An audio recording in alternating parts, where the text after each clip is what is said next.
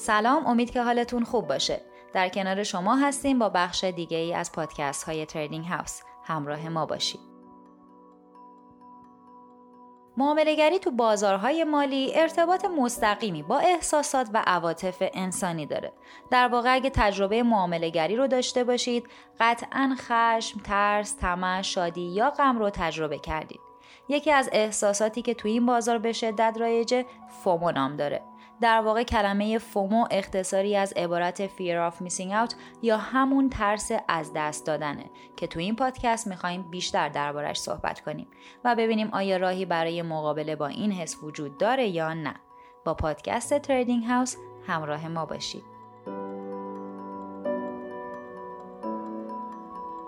احساس فومو به زمانی گفته میشه که یه تریدر احساس کنه از یه معامله سودده بزرگ عقب مونده معمولا زمانی که بازار یه حرکت بزرگ رو ثبت می‌کنه این احساس رو به تریدرها القا می‌کنه که باید وارد معامله بشن تا از بقیه عقب نمونن. این احساس باعث میشه که تریدر بخواد هرچه زودتر وارد معامله بشه با وجود اینکه مغزش بهش میگه این کار عاقلانه ای نیست. احساس فومو تو بازار ارز دیجیتال خیلی رایجه. چون نوسان نمودارها خیلی شدید هستند و ممکنه قیمت یه توکن تو زمان کوتاهی یه جهش بزرگ کنه. بنابراین همین احساس فومو باعث میشه که تریدرهای بی تجربه با یه جهش بزرگ یه شت کوین بخرن و بعد ضرر بزرگی به خودشون بزنن. البته این رو هم بگم که فقط تریدرهای بی تجربه نیستن که تو دام این تله ها میافتن چون حتی تریدرهای حرفه‌ای و سرمایه گذاران بزرگ هم می‌تونن از جهش یا تبلیغات پیرامون یه توکنه به خصوص به هیجان بیان و دست به خرید یا سرمایه گذاری بزنن.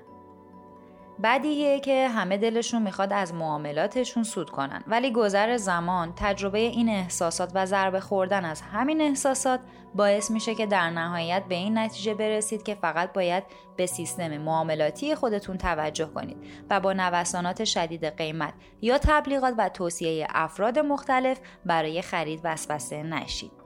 البته این به معنای این نیست که نظر یا توصیه دوستان یا همکاران تریدر خودتون رو گوش ندید.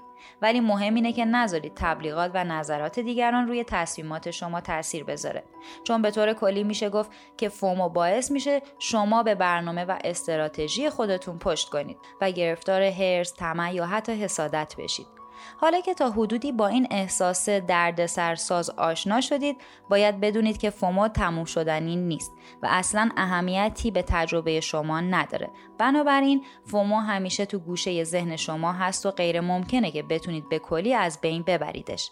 اما با این حال راههایی برای کنترل این حس هست تا تأثیری روی تصمیمات مالی شما نذاره.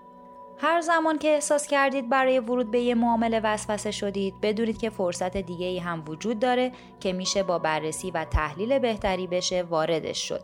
همه تریدرهای موفق و مربی های این حوزه هم میگن که تنها راه موفقیت تو بازارهای مالی عمل کردن به استراتژی معاملاتی خودتونه. تو اینجا هم عمل به پلن معاملاتی خودتون می‌تونه از احساس فومو جلوگیری کنه. افزایش تجربه هم می‌تونه احتمال گرفتار شدن تو احساس فومو رو کم کنه. در واقع شما اگر یک بار گرفتارش بشید و ببینید که چه ضرری بهتون می‌زنه در آینده کمتر احتمال داره که تکرارش کنید. ژورنال نویسی هم یکی از راهکارهای مهم دیگه است. شما باید تمامی معاملات خودتون رو ثبت کنید و اطلاعاتی مثل حسی که موقع ثبت معامله دارید، دلیل واضح باز کردن position، قیمت و سطوح حد ضرر و سود رو یک جا بنویسید و بعدا اونا رو بررسی کنید.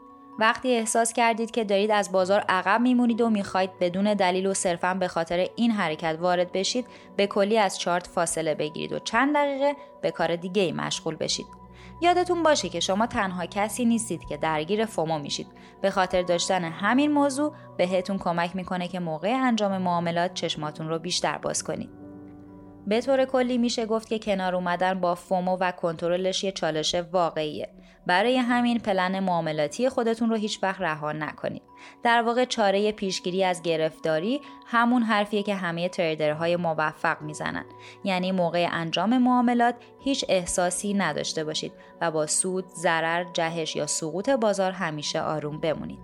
ممنونم که به این پادکست گوش کردید. تا پادکست بعدی خدا نگهدار.